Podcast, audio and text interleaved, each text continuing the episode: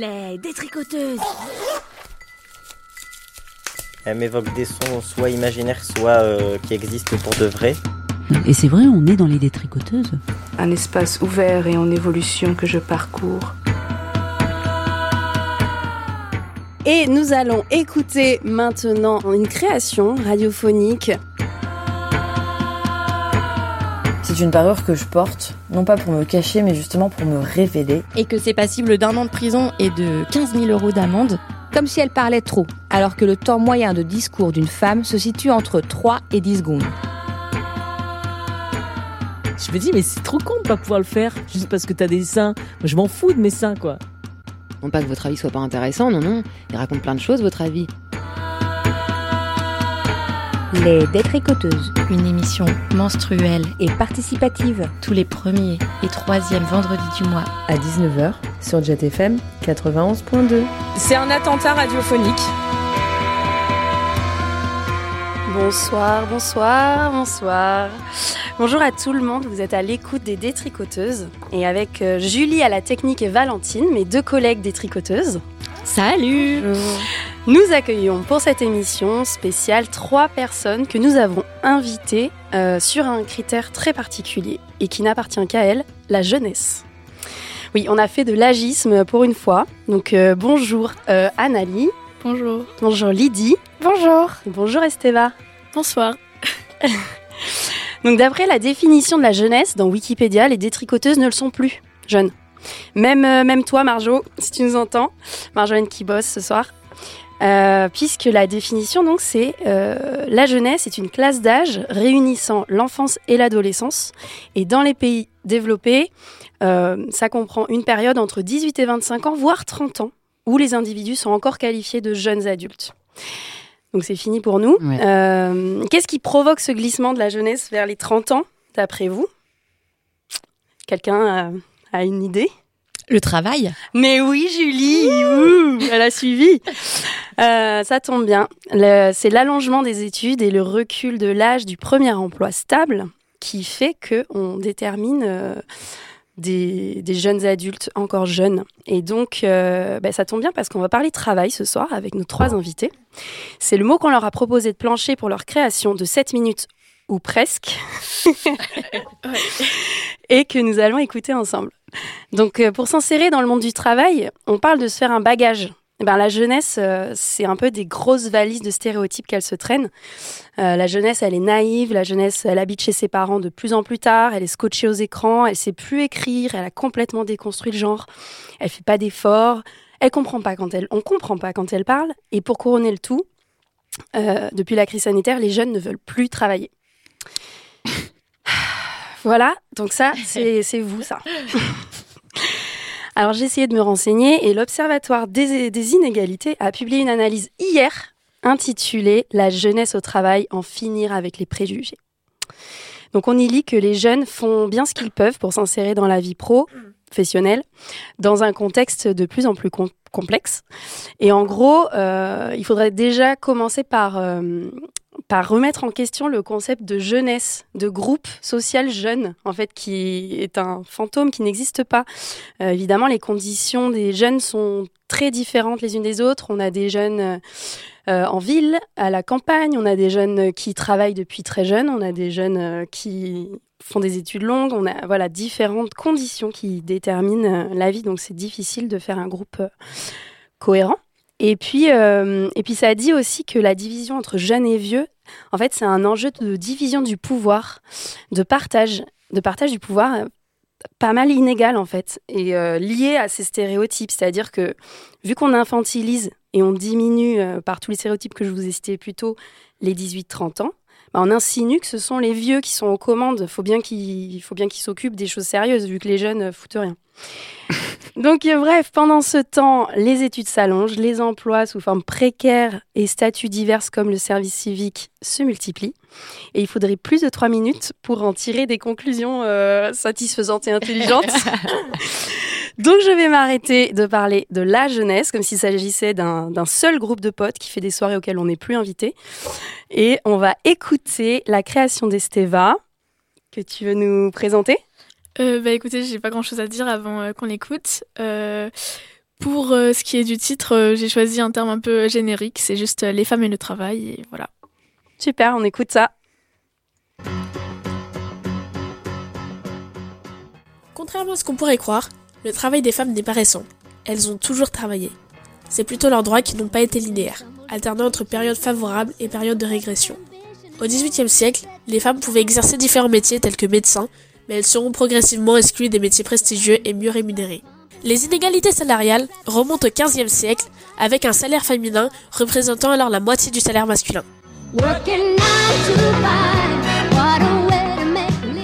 1874, une première loi naît pour protéger les femmes au nom de leur spécificité biologique et de leur statut social dans les foyers. Cette loi stipule que les femmes ne peuvent pas travailler dans les mines et les carrières. 1907, les femmes mariées peuvent librement disposer de leur salaire. Malgré tout, ce droit ne prend effet que si le mari est d'accord. 1909, la loi Engeron inaugure le congé maternité. Celle-ci ne présente qu'un article. La suspension du travail de la femme pendant 8 semaines consécutives, dans la période qui précède et suit l'accouchement, ne peut être une cause de rupture par l'employeur. Il faudra attendre 1910 pour obtenir une rémunération lors de cette période. 1940, le régime de Vichy interdit l'emploi des femmes mariées dans l'administration. Les guerres ont eu un impact sur le travail des femmes. Alors qu'elles faisaient fonctionner le pays pendant la Première Guerre mondiale, elles ont été renvoyées à la maison pour le repeupler. C'est la même chose pour 39-45. 21 avril 1944. Les femmes sont électrices et éligibles dans les mêmes conditions que les hommes. Grâce à cette ordonnance, le général de Gaulle accorde aux Françaises le droit de vote et celui d'être élues. Un an plus tard, le 29 avril 1945, les femmes votent pour la première fois lors des élections municipales. Ce jour-là, elles sont 12 millions de femmes à se rendre aux urnes, soit près d'un siècle après les hommes. Femme est l'avenir de l'homme. 1946, l'égalité absolue entre les hommes et les femmes est inscrite dans la Constitution. Dans le préambule de la Constitution de la 4ème République, le gouvernement inscrit pour la première fois que la femme dispose des mêmes droits que les hommes dans tous les domaines. Le peuple français proclame à nouveau que tout être humain, sans distinction de race, de religion ni de croyance, possède des droits inaliénables. Pourtant, les différences salariales entre les hommes et les femmes perdurent. 1965, les femmes peuvent enfin travailler sans l'accord de leur mari et ouvrir un compte bancaire. Au cours des années 1960, les femmes françaises avaient déjà le droit de vote depuis près de 20 ans et bénéficiaient d'une certaine liberté. Cependant, aussi absurde que cela puisse paraître, les femmes mariées n'avaient pas encore la possibilité de travailler sans l'approbation de leur mari, d'ouvrir un compte bancaire à leur nom ou de gérer leurs propres biens. Bien que les féministes de l'époque considèrent cette loi comme une petite avancée sociale, elle a eu un impact significatif sur la vie des femmes françaises. L'histoire était en train de s'écrire. 1977, l'ONU officialise la journée du droit des femmes avec pour objectif de célébrer leurs droits. C'est en 1982, sous l'impulsion d'Yvette Roudy, ministre des droits de la femme entre 1980 et 1986, que la France reconnaît le 8 mars comme journée internationale des droits des femmes. 1983, la loi Roudy contre la discrimination à l'embauche et sur les salaires. On doit à Yvette Roudy, mentionnée plus tôt, pas moins de 6 lois en 5 ans pour mettre fin aux inégalités femmes-hommes, dont la loi la plus emblématique en faveur du droit des femmes au travail, celle qui inscrit en 1983 le principe de non-discrimination à l'embauche, de formation et de salaire entre les hommes et les femmes dans le Code du travail. 1986, la féminisation des noms de métiers est adoptée dans la circulaire du 11 mars. Les habitudes ont la peau dure et il arrive régulièrement que Madame le ministre soit prononcé de nos jours au Parlement. 1992, le harcèlement sexuel est ajouté au Code du travail. 2006, la loi du 23 mars pour une égalité salariale entre les femmes et les hommes. Le corpus législatif concernant l'égalité salariale entre les femmes et les hommes est renforcé dans la loi du 23 mars 2006. Le texte impose aux entreprises de réduire les écarts de rémunération selon le genre dans un délai de 5 ans.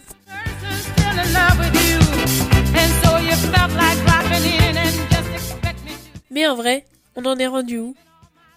L'évolution des droits des femmes au travail a connu des périodes d'avancée et de recul. Les femmes ont obtenu des lois pour les protéger au travail, mais l'égalité professionnelle, notamment en matière de recrutement, de rémunération, de promotion et de formation, n'a été reconnue que tardivement. Les femmes gagnent toujours en moyenne 15,5% de moins que leurs collègues masculins occupant des postes équivalents. Selon les Glorieuses, un collectif féministe, l'écart de salaire entre les femmes et les hommes est tel qu'en 2021, les Françaises auraient dû s'arrêter de travailler à 9h22 mercredi 3 novembre si elles voulaient être à égalité avec les hommes.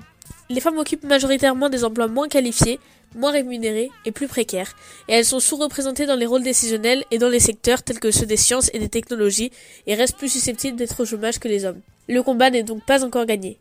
Il est important de souligner que la situation des droits des femmes au travail varie considérablement selon les pays et les régions du monde, mais, en général, il existe encore de nombreux défis et obstacles à surmonter. À présent, laissons place au témoignage. Bonjour, je m'appelle Amélie Atsiyad, j'ai 34 ans. Je suis née en France et mon mari et moi, nous sommes partis de France il y a 6 ans. Cela fait 5 ans que nous sommes aux États-Unis et nous habitons désormais à Austin, au Texas. Nous avons deux enfants qui ont 3 ans et 4 ans et demi et mon mari travaille et je ne travaille pas.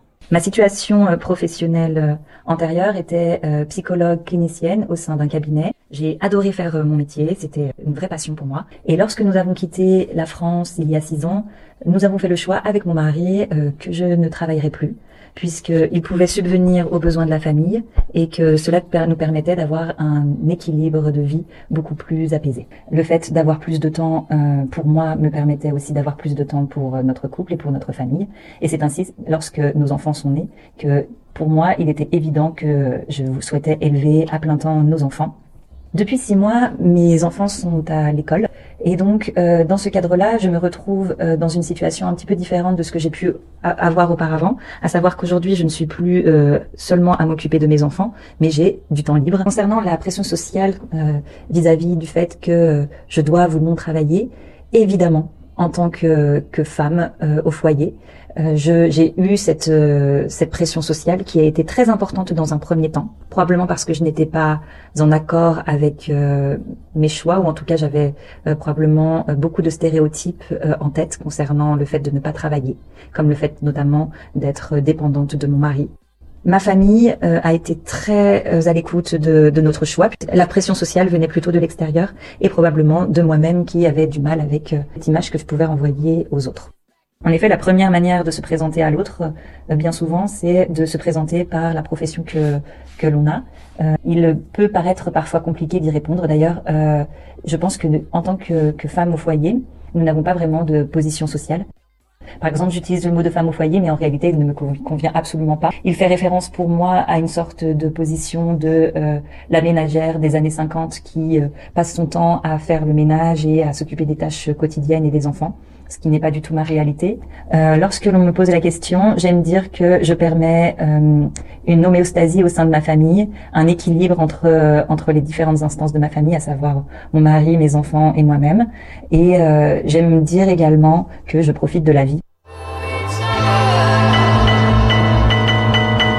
This is what the world sounds like. Je m'appelle Rebecca Suner, ça fait presque 10 ans que je suis journaliste et depuis 4 ans j'habite aux États-Unis. J'ai commencé par travailler pour la télévision en tant que journaliste produceur, c'est-à-dire les journalistes qui préparent les sujets en coulisses. Et maintenant, je travaille pour Brut, où je tourne des sujets qui sont diffusés sur les réseaux sociaux. Dans le monde du travail, je dirais que la différence principale entre les États-Unis et la France, ce sont les protections sociales. En fait, il y a très peu de garanties qui sont universelles aux États-Unis. Par exemple, euh, il n'y a pas la sécurité sociale, le système de santé est privé. Les vacances aussi, c'est très différent. Euh, la norme dans mon secteur, c'est 2-3 semaines de congés par an aux États-Unis. Pour ce qui est des droits des femmes au travail, c'est un peu pareil. C'est-à-dire que la loi américaine fédérale, celle qui concerne tout le pays, ne prévoit pas de congé maternité ou parental obligatoire. En général, les entreprises en proposent un, mais la durée, ça dépend euh, d'entreprise en entreprise. J'avais interviewé une infirmière qui devait retourner au travail alors que son bébé prématuré était encore en soins intensifs. Et en fait, c'est parce qu'elle avait plus assez de jours euh, de, congé maternité. Le marché américain, il est aussi beaucoup plus flexible. C'est beaucoup plus facile d'être licencié et de licencier des gens. Ça se passe vraiment comme dans les films, du jour au lendemain. Et euh, c'est un processus qui est assez violent. Euh, mais c'est aussi plus facile en général de retrouver du travail. En tant que femme, je dirais juste que, à part tout ce qui concerne les protections sociales, je trouve que les Américains, en tout cas à New York, sont globalement moins sexistes. Euh, j'entends jamais de blagues pourries, par exemple. Et ça, je pense que c'est lié au fait que les Américains ont compris depuis plus longtemps que n'importe quelle blague qui stigmatise les minorités, en fait, c'est pas drôle. Euh, je me présente, donc je suis une femme de 50 ans. Mon parcours professionnel euh, a été diversifié sur plein de choses.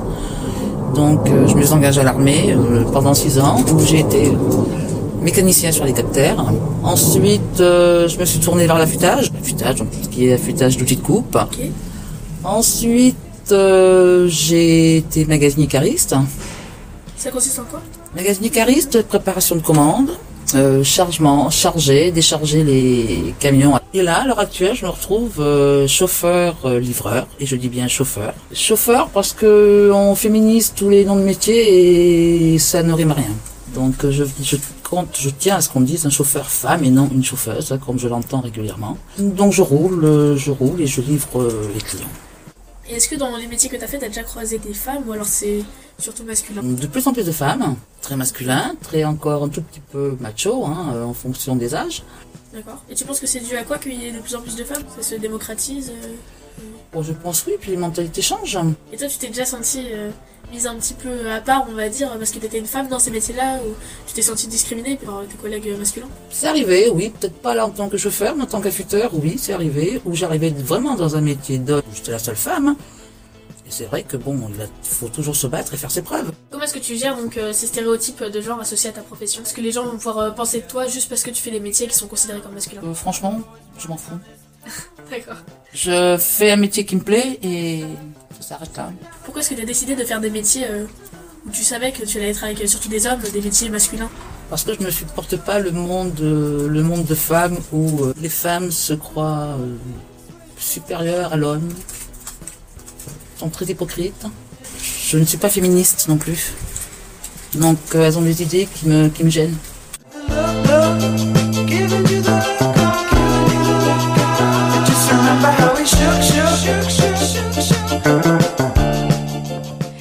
Merci Esteva pour ce sujet, bravo.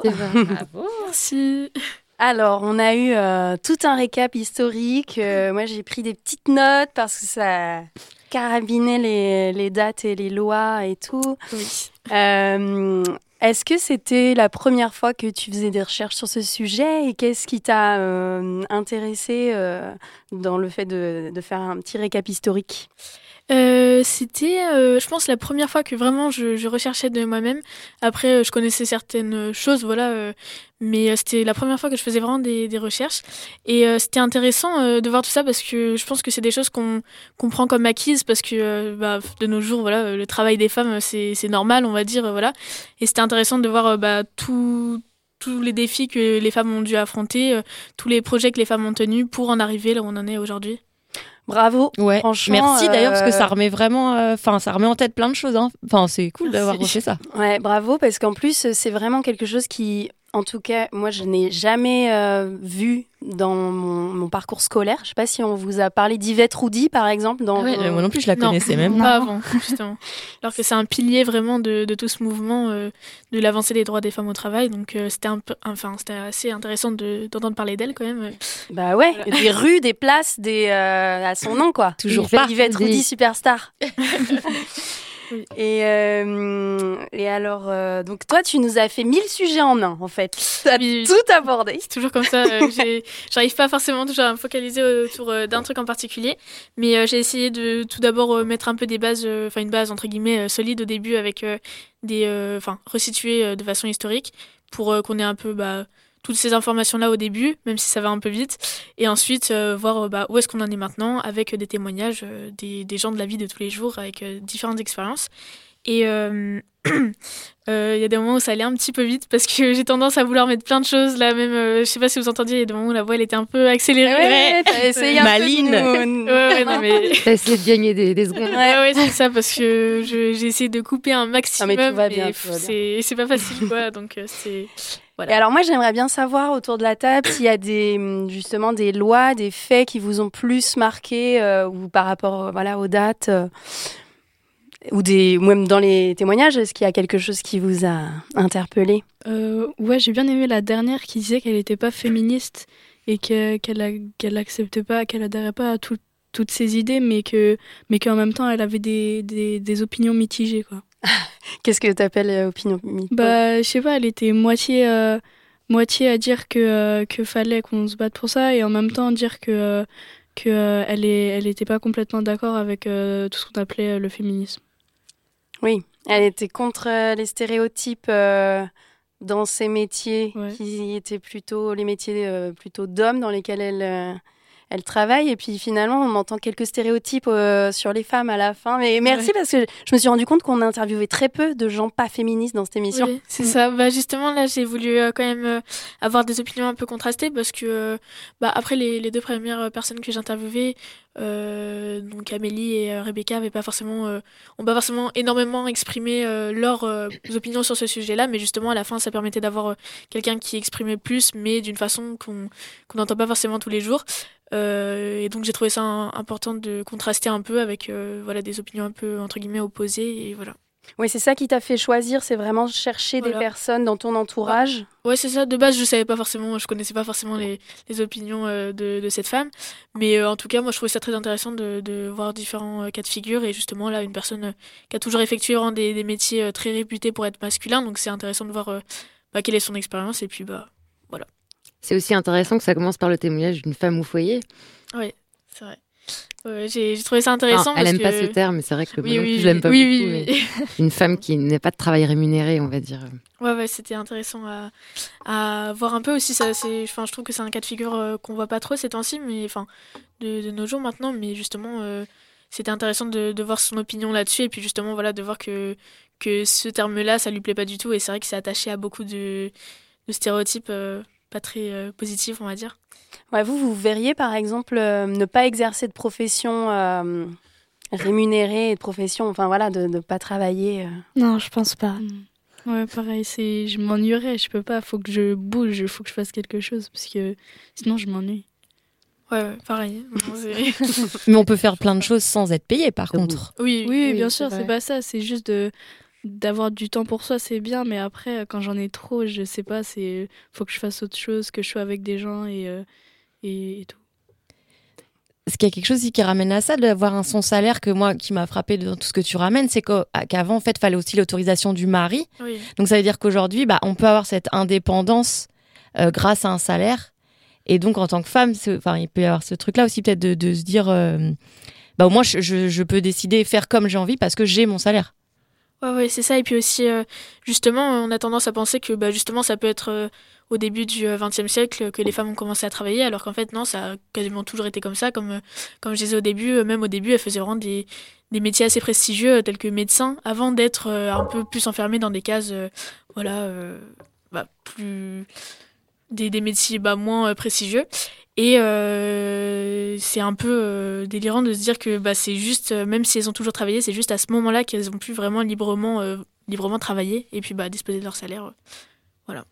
Et, et d'ailleurs, ce qui est rigolo par rapport à ce que tu dis et par rapport à ce qu'elle dit, elle, sur les noms féminisés de métiers, c'est qu'avant aussi, les noms de métiers, je sais pas si vous saviez, mais étaient très féminisés. On pouvait dire une médecine, euh, enfin voilà. Et en fait, c'est l'Académie française, je sais plus quand, au XVIIe siècle, qui a euh, enlevé, qui a décidé de retirer tous les noms euh, de métiers féminins. Donc Enfin, c'est un vrai choix. Les noms Enfin, euh, qui étaient dans des métiers valorisés. Ah Parce oui. qu'on a toujours dit lavandière, on a toujours dit, enfin voilà, les, les Ouais, caissière ou- Par contre, oui, voilà. autrice, Oui. on l'a plus dit. Bah, docteur, on n'a plus dit doctoresse. On n'a plus dit philosophesse. On n'a plus dit tous les noms qui existaient et qui étaient très. Voilà.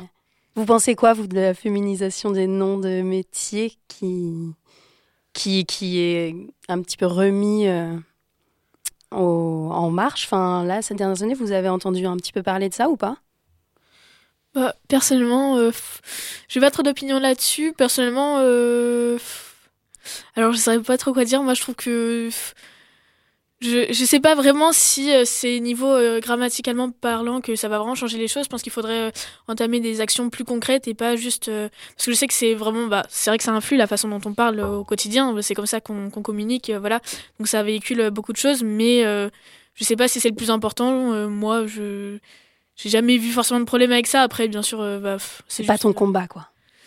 c'est mon combat. Personnellement, euh, je trouve que c'est un petit peu, euh, un peu vague, un peu. Mais c'est marrant parce que je vous ai posé un petit peu des questions euh, ces derniers temps par, euh, sur WhatsApp pour avoir des, des infos sur vous. Et quand je vous ai demandé les métiers que vous ne vouliez pas faire, en majorité, vous me donniez des métiers au masculin.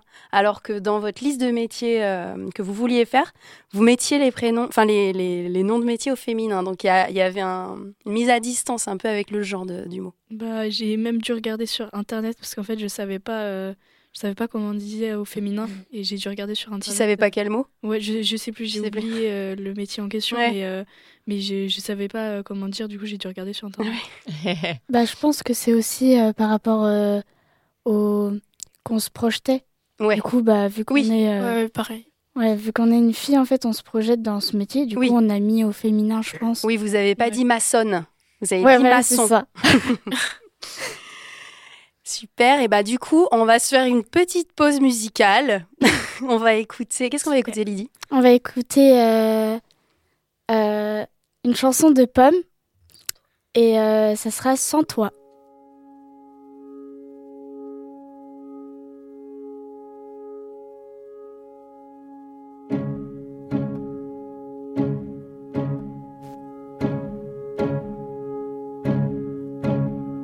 Je suis descendu du train, Paris au petit matin, sans toi.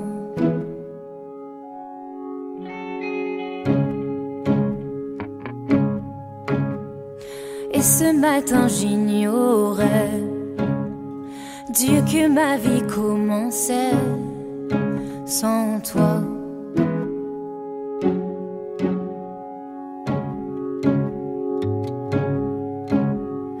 Une sorcière, je suis devenue folle. Une vipère, j'ai croqué la pomme sans toi. Sans toi. Dois m'y faire, j'ai sur les épaules un bulldozer et le mauvais rôle sans toi. Sans toi. Et la nuit tombée pour ne plus jamais pleurer, je chasse de trois paires de bras. Pour m'y réfugier, seulement le temps d'un baiser, pour ne plus jamais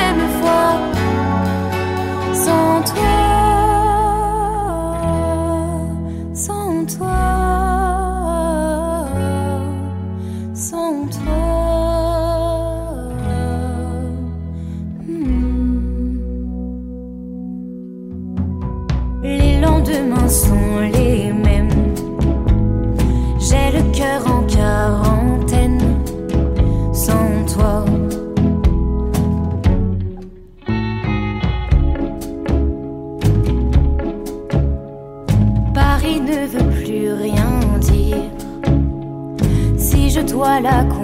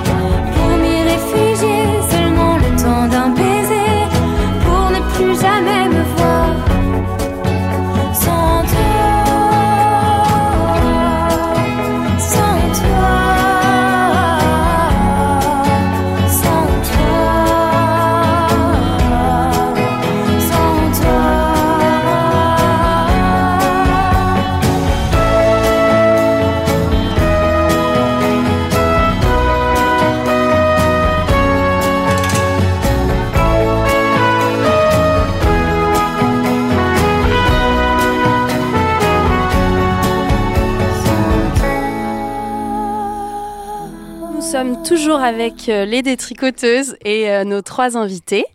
Euh, on, donc on parle du, du travail euh, ce soir et on va écouter le sujet d'Annalie. On l'écoute tout de suite et puis on en parle après. La femme de mon grand-père raconte la différence de salaire entre elle et des hommes à son travail. Je m'appelle Nathalie, j'ai euh, 55 ans et j'occupe des fonctions de, de cadre supérieur dans une grande entreprise euh, de télécommunications.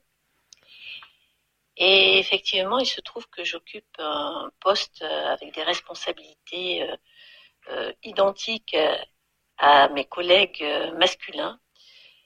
mais je n'ai pas le même salaire, c'est-à-dire que j'ai un salaire qui est moins euh, moins disant que ce que peuvent avoir les mes collègues à même responsabilité et à même à même âge. Alors d'où ça vient? Eh ben c'est ça vient de, de, plusieurs choses en fait, hein. euh, plusieurs causes à ça. C'est-à-dire que quand je suis rentrée dans cette entreprise, j'étais jeune et euh, à l'époque, euh, j'ai pas bien négocié, je ne savais pas négocier mon salaire d'entrée. Ce qui fait que je suis rentrée avec un petit salaire.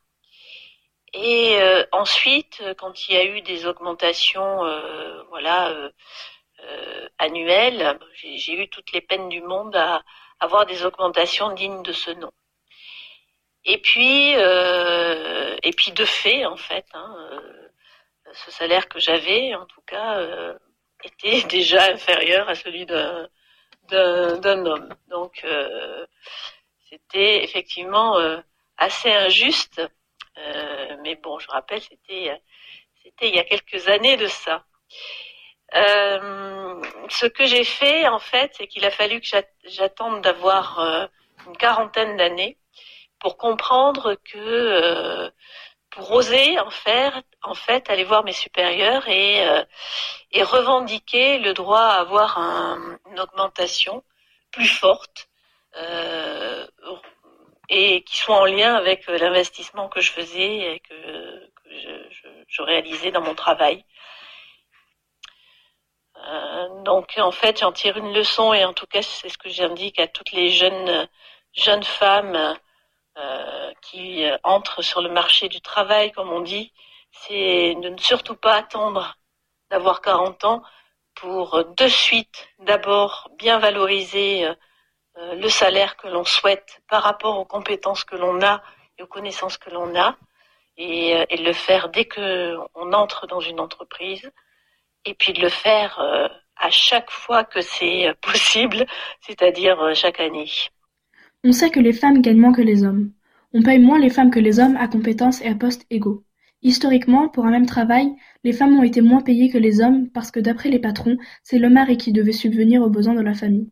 L'argent qu'elles rapportaient n'était destiné qu'à être un complément.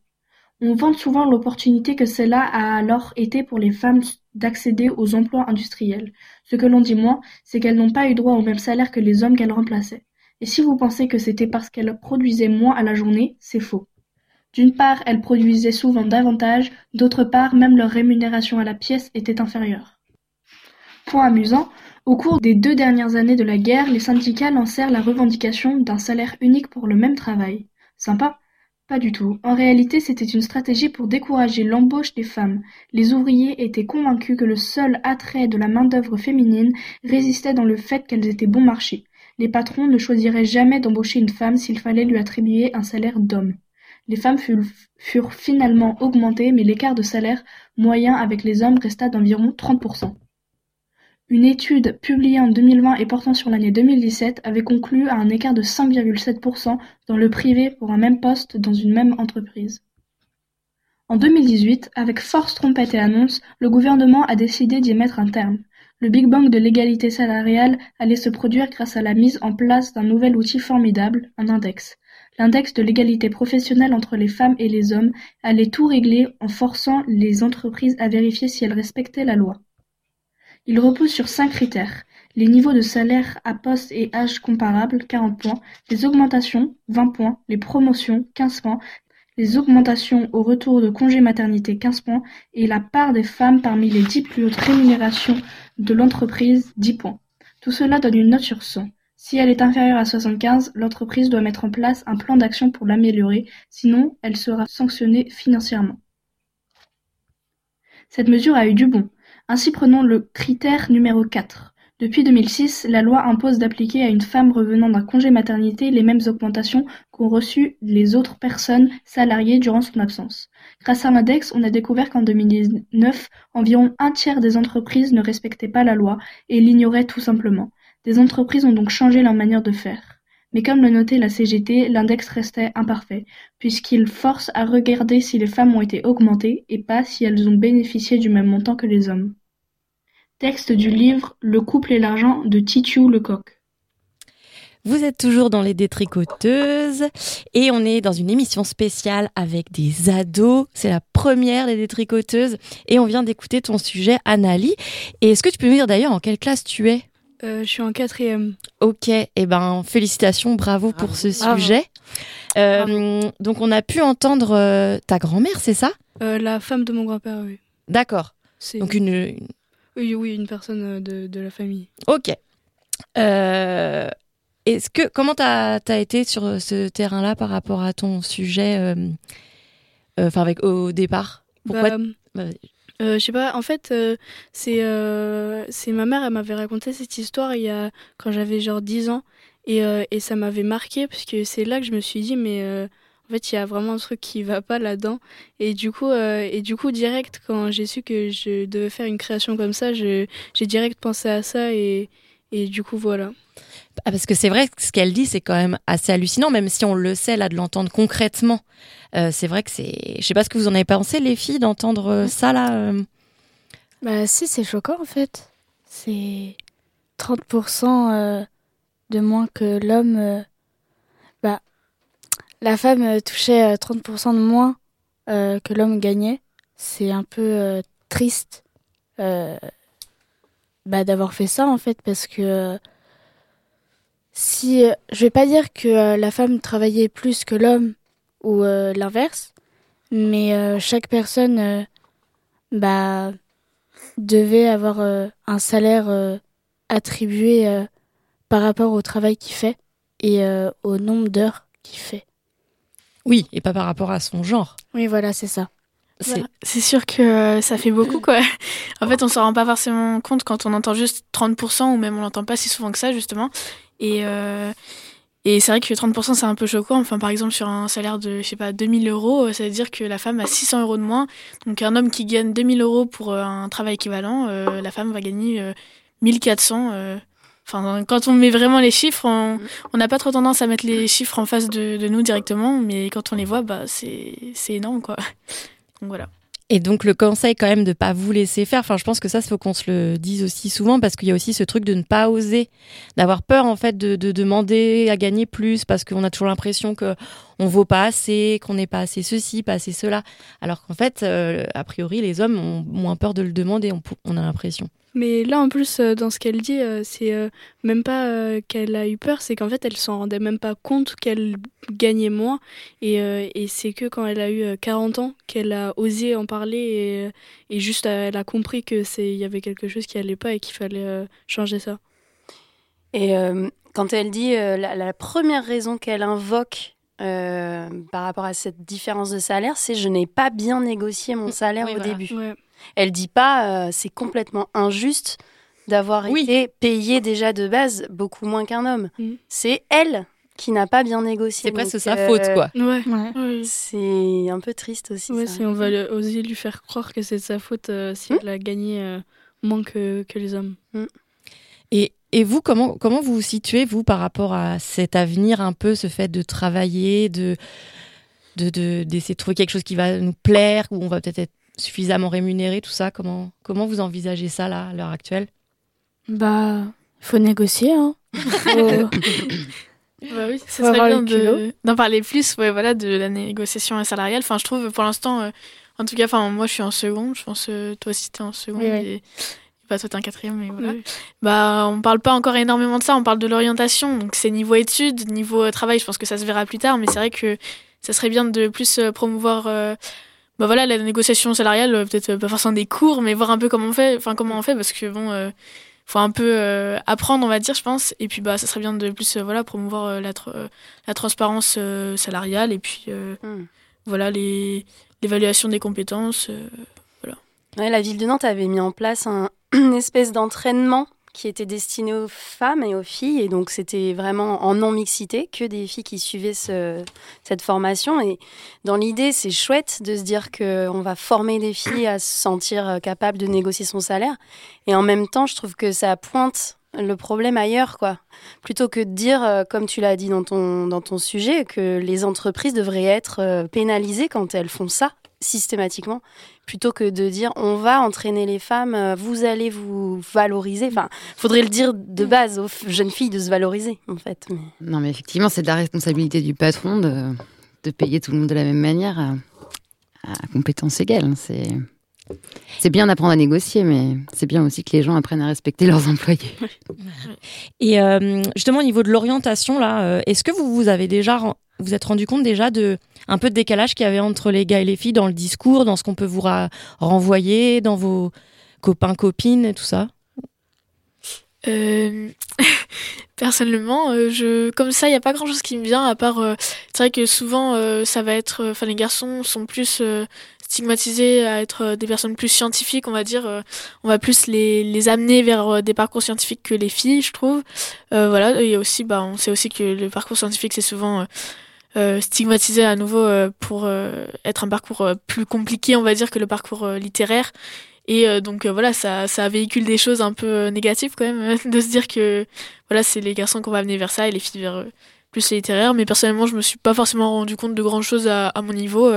Après, ça se fera peut-être sentir plus tard, mais pour l'instant, je pense qu'on est tous à peu près sur un pied d'égalité à ce niveau-là. C'est marrant parce que moi, c'est justement, c'est, euh, je me rends pas trop compte non plus, mais que du coup, les garçons, ils vont être beaucoup plus orientés vers le sport et tout ce qui est euh, euh, pompier, footballeur ou des trucs comme ça, alors que, euh, alors que nous, c'est, on, on nous en parle pas trop, trop pour l'instant, mais quand même un peu. Et alors que nous, les filles, on va plus être vers, euh, vers euh, docteur, psychologue, Ouais. tout ce qui est calme comme ça, à s'occuper des gens et tout, et, et, et voilà. Ça n'a pas beaucoup changé. Eh alors. oui, hein. Ce que je me dis, moi, il y a 25 ans, c'était déjà ça. Bon, et on n'a pas une si grande différence d'âge non plus. Quand même. En parlant d'orientation, nous allons écouter un dernier sujet donc que j'ai monté avec vos témoignages et euh, quelques ajouts euh, autour de l'orientation et ce moment un peu charnière qui peut durer longtemps, très longtemps. Quand j'étais petite, je voulais faire boulangère, vétérinaire, m'occuper des chevaux, être styliste, maquilleuse, commentatrice de météo, opticienne, architecte d'intérieur, décoratrice d'intérieur. Et là, je suis plus passée à être serveuse. J'ai voulu être archéologue, prof d'histoire, de français ou de philo, écrivaine, libraire, pianiste, animatrice d'enfants, journaliste ou actrice. Quand j'étais petite, je voulais être cuisinière pendant, je dirais au moins 5 ans. Ça, ça m'intéressait beaucoup, voilà, la pâtisserie et puis la cuisine en général.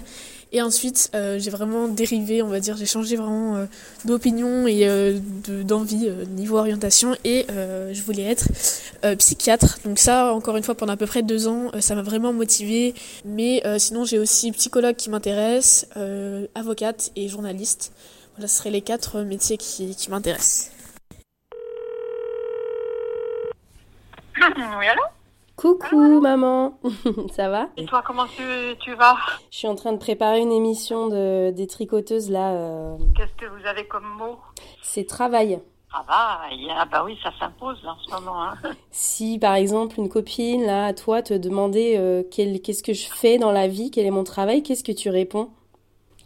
Ah, euh, a priori, je définis ça comme tu es dans la communication par euh, différents médias, l'image, le son, plutôt le son. Enfin, je sais pas, mais c'est c'est vrai que c'est pas évident de définir. Hmm.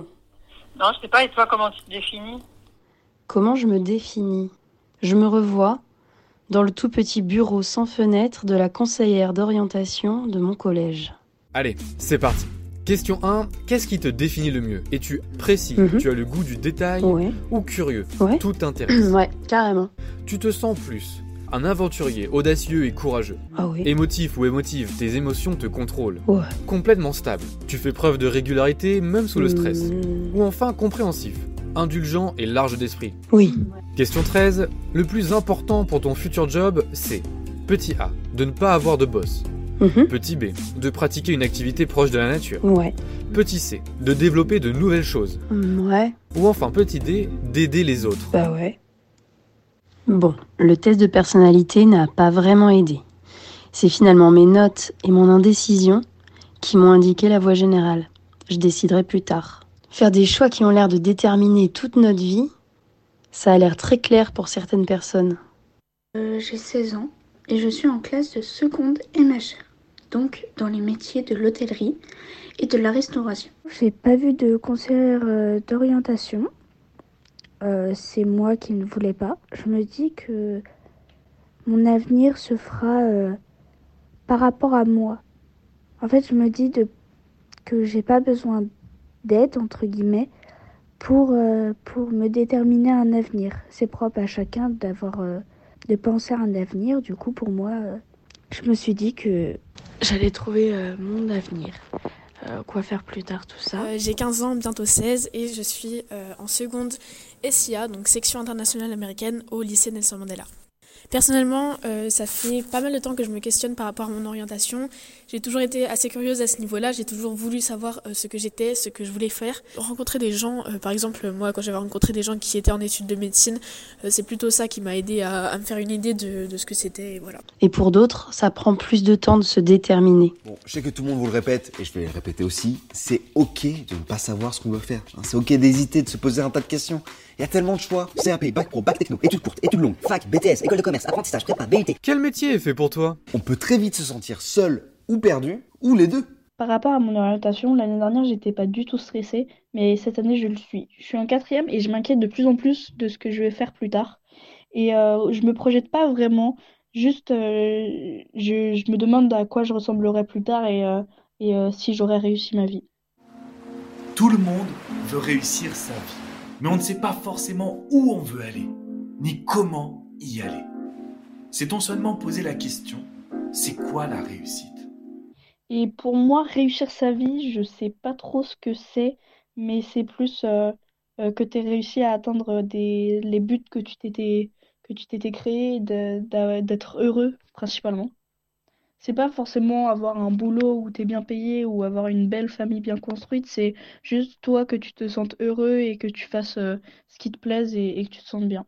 Tout simplement, c'est d'abord d'être d'être à l'aise, d'être heureux, de de- d'avoir l'impression qu'on ne travaille pas un jour de sa vie parce que c'est pas forcément un travail ce qu'on fait, mais un plaisir, un loisir. Euh, avoir un, un métier, si on en a un, qui euh, subvient à nos besoins euh, d'une façon raisonnable. Mais voilà, bon, c'est c'est bien, c'est un métier qui fait bien tout ça, mais bref. Et avoir un, un salaire qui est, bah, qui est bien pour, pour, pour tout le monde, qui peut me faire plaisir, qui peut, euh, faire plaisir à tous ceux que, avec qui je pourrais passer du temps avec euh, l'argent que je peux avoir. Mais euh, voilà, réussir sa vie pour moi, c'est euh, être heureuse, avoir un bon salaire et puis, euh, et puis aimer mon travail. Voilà.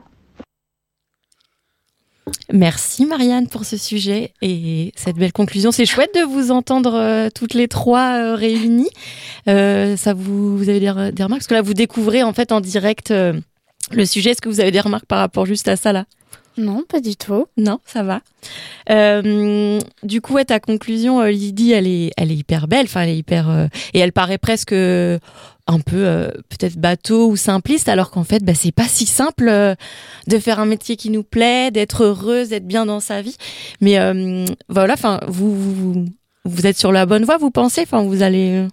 Comment ça se passe? Enfin, moi, bah oui. Moi, je suis sur la bonne voie, je pense. Je suis dans une étude qui me plaît. Euh, J'aime travailler. Donc, euh, plus qu'à avoir un bon salaire et être heureuse. Et puis, euh, et puis voilà. Et tu disais tout à l'heure que tu n'envisageais pas forcément en plus faire ce métier-là toute ta vie. Déjà, tu avais déjà des l'idée de peut-être. Oui, voilà, c'est ça. je me vois pas faire tout le temps, pendant 50 ans, faire le même métier. Enfin, ça va me, me saouler, on va dire, de d'être fixé sur un seul métier. Je veux découvrir euh, tous les métiers qui existent. Bah, pas tous, parce que je pourrais pas. mais euh, voir ce qui me plaît et puis euh, aller un peu, un peu partout et, euh, et puis kiffer, quoi. Mais ça te fait pas peur de faire un choix et de là de, de, de partir dans un dans une voie euh, déterminée dès la seconde quoi. Euh, bah non. Oui, parce que toi, tu es déjà en professionnel là. Oui, voilà, c'est ça. Tu fais des stages et tout. Ouais, c'est ça.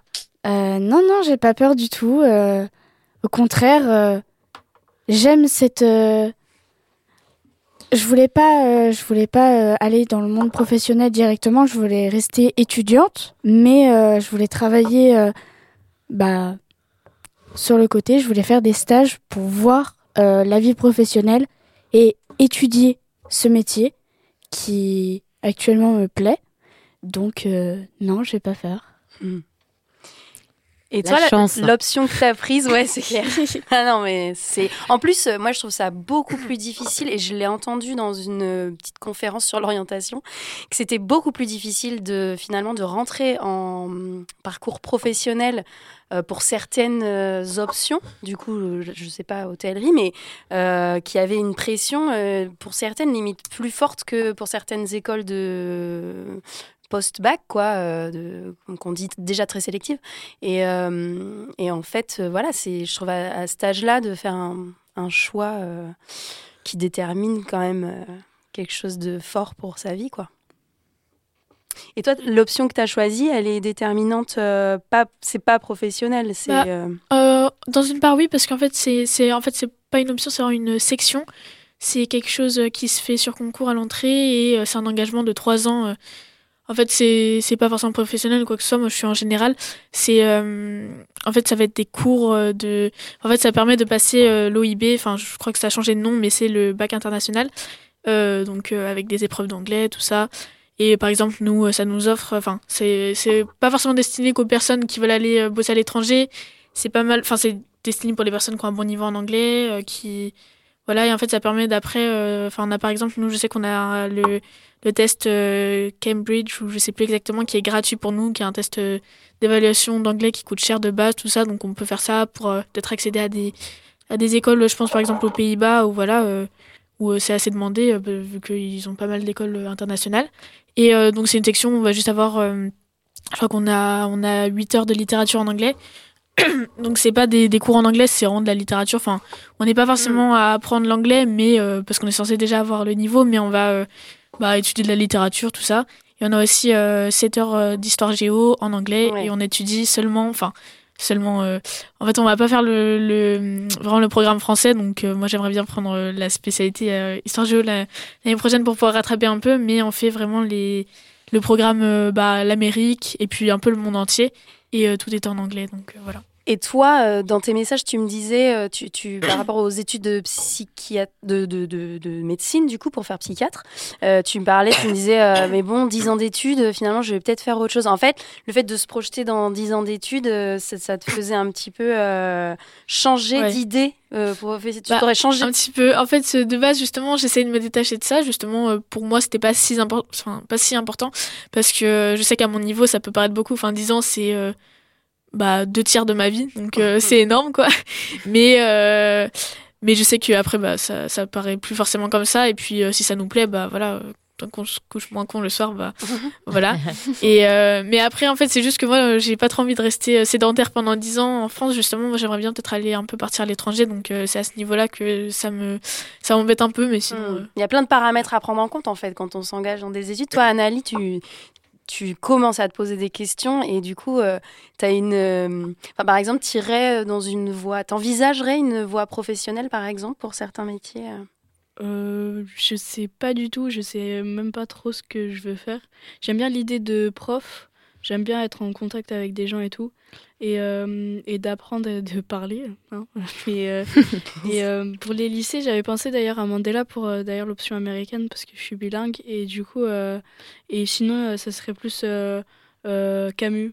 Et voilà, c'est pas. Ça a une mauvaise réputation, mais je suis allée aux portes ouvertes. En fait, c'est c'est super bien. Et... C'est juste à côté. Ouais, c'est euh, oui, c'est mon lycée de secteur, ouais. Et euh, on- on- en quatrième, là, on vous, on vous bassine déjà beaucoup Ouais, avec ça. ouais, ouais. Là, on a fait en vie de classe euh, des, des trucs pour savoir euh, euh, où est-ce qu'on voudrait aller et, euh, et on a fait des, des tests et des trucs comme ça. Des tests qui ressemblent à ce que j'ai mis dans mon sujet? Non, non, pas du tout. Juste, euh, non, non, euh, euh, non, c'était juste, euh, on cherchait sur Internet ce que les, les chemins qu'il fallait faire pour accéder au, au métier qu'on voulait. Ok. Bon, en tout cas, euh, vous n'avez pas l'air stressé, vous êtes sur la bonne voie. Puis vous venez faire de la radio, donc c'est bien. c'est Une nouvelle porte s'ouvre. La radio. C'est tôt quand même, un peu, je trouve. Franchement, euh, je trouve que c'est un peu décisif euh, de devoir euh, se dire. Enfin, même, je sais qu'en Allemagne, par exemple, eux, ils doivent euh, choisir euh, voie professionnelle ou voie générale à 10 ans. Ah Euh, bon? C'est super tôt. Ouais, c'est parce qu'ils vont dans les euh, Grundschule, euh, ça s'appelle là-bas, euh, à 10 ans. Enfin, en fait, c'est un lycée qui. Euh, Enfin, c'est collège, lycée et tout, en fait, euh, pendant 8 ans. Et donc, eux, ils doivent choisir vraiment à 10 ans, donc c'est super tôt. Ouais. Déjà que je trouve qu'en France, c'est tôt. Ouais, Enfin, déjà, eh oui. me dire les c'est super décisif Même à- pour ce que je vais faire. Même à plus tard. 40 ans, c'est tôt alors. Ça. Moi, j'ai une question, mais c'est un petit peu plus large. Pardon. je Ouais, non, mais c'est c'est juste qu'on va va, on va passer sur ta chronique, en fait, Ah Valentine. là là là là là là. Désolée, mais là, il, est, il reste Ouais. trois minutes. Aucun alors, euh. Alors, les filles, ma chronique, elle est pas hyper adaptée à votre âge, mais ça Oh. vous projette dans l'avenir. C'est, on va parler accouchement. Bah, donc ça, ça vous concernera peut-être un jour. hein. Euh, c'est parti. T'as vu dans les films comment ça se passe? Euh, Un jour, sans prévenir, tu vas perdre les os, et puis tu iras à l'hôpital. Pas trop tard, pas trop tôt. Tu auras mal, il faudra pousser, le bébé sortira, on le mettra dans tes bras, et ça sera le plus beau moment de ta vie. Pour moi, ça a plutôt commencé. euh, le travail n'a pas encore commencé, madame. C'était plutôt ça, comme ça que ça a débuté. On est six jours après la date du, terme prévu. Euh, cette semaine, j'avais dû aller à l'hôpital tous les deux jours pour voir où ça en était. Et on me répétait inlassablement le travail n'a pas encore commencé, madame. Je m'en étais bien rendu compte, mais ils avaient tous à cœur de me le rappeler. Le travail ne progressait pas, ne se poursuivait pas, n'avançait pas, puisqu'il ne commençait jamais. Ça devenait un petit peu long. Donc, euh, manger au jardin des plantes avec une copine, regarder des films, construire un, un mobile Montessori, se balader, marcher, devenir de plus en plus imposante, répondre non à tous les textos qu'on m'envoyait, puis écouter les conseils. Il faut boire du vin rouge, il faut faire l'amour, il faut marcher. Rien n'y faisait. Le travail n'a pas encore commencé, madame. C'était un peu long. Et la médecine moderne n'aime pas trop les, les lenteurs. C'est ainsi qu'il avait été décidé d'appliquer le protocole et de déclencher mon accouchement le lundi 14 février, jour de la Saint-Valentin. Tout le monde s'accordait à dire que c'était le jour idéal. Les sages-femmes se prenaient à rêver d'un accouchement le, jour de ma fête, vu que je m'appelle Valentine. Texto après texto, on prêtait au bébé une conscience démesurée.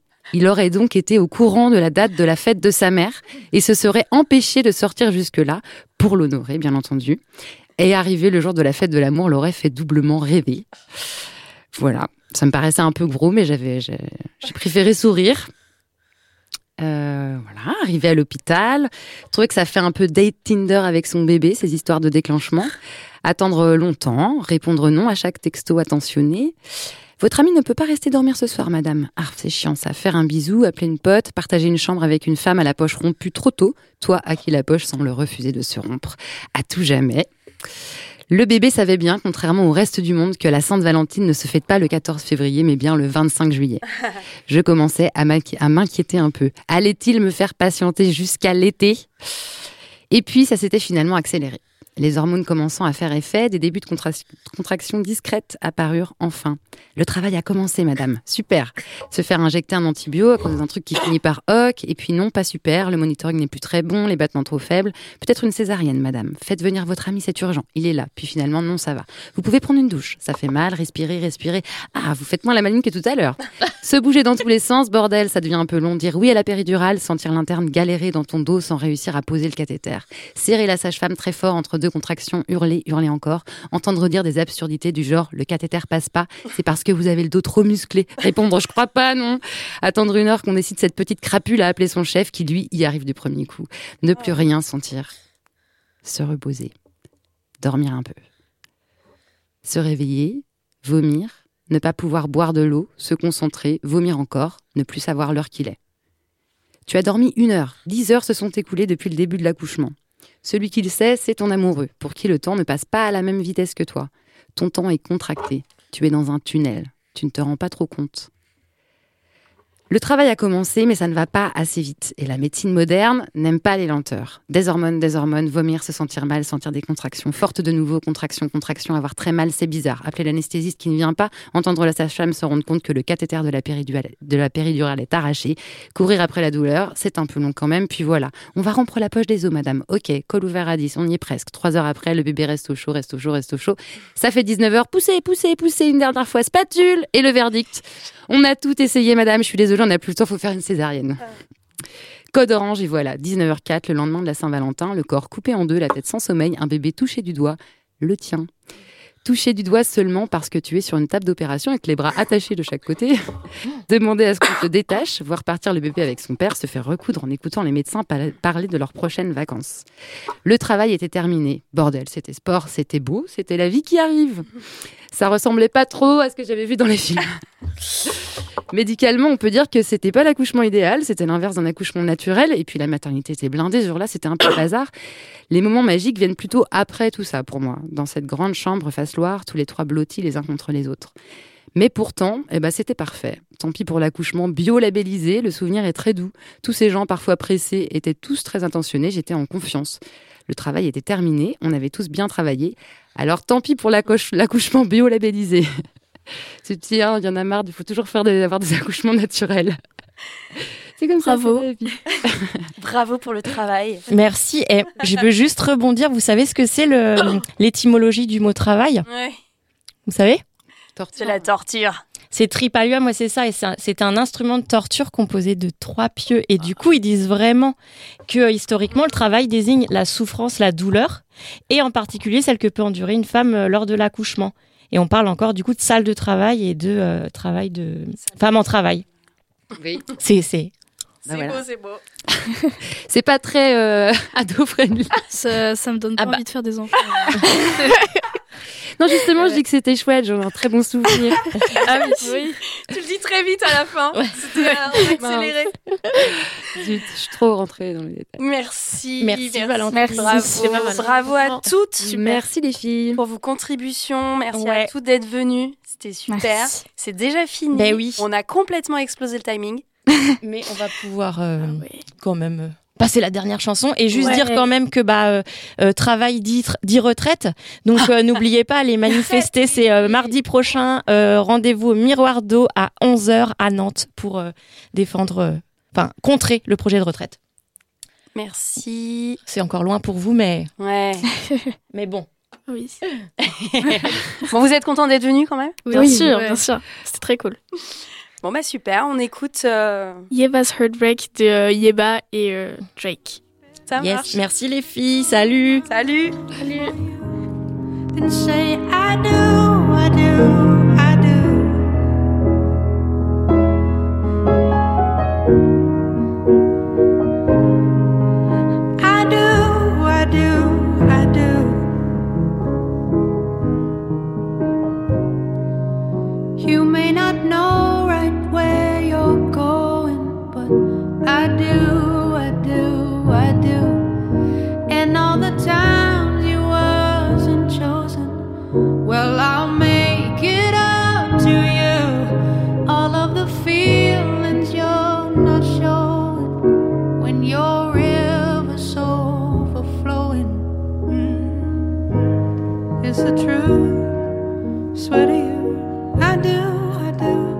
doux.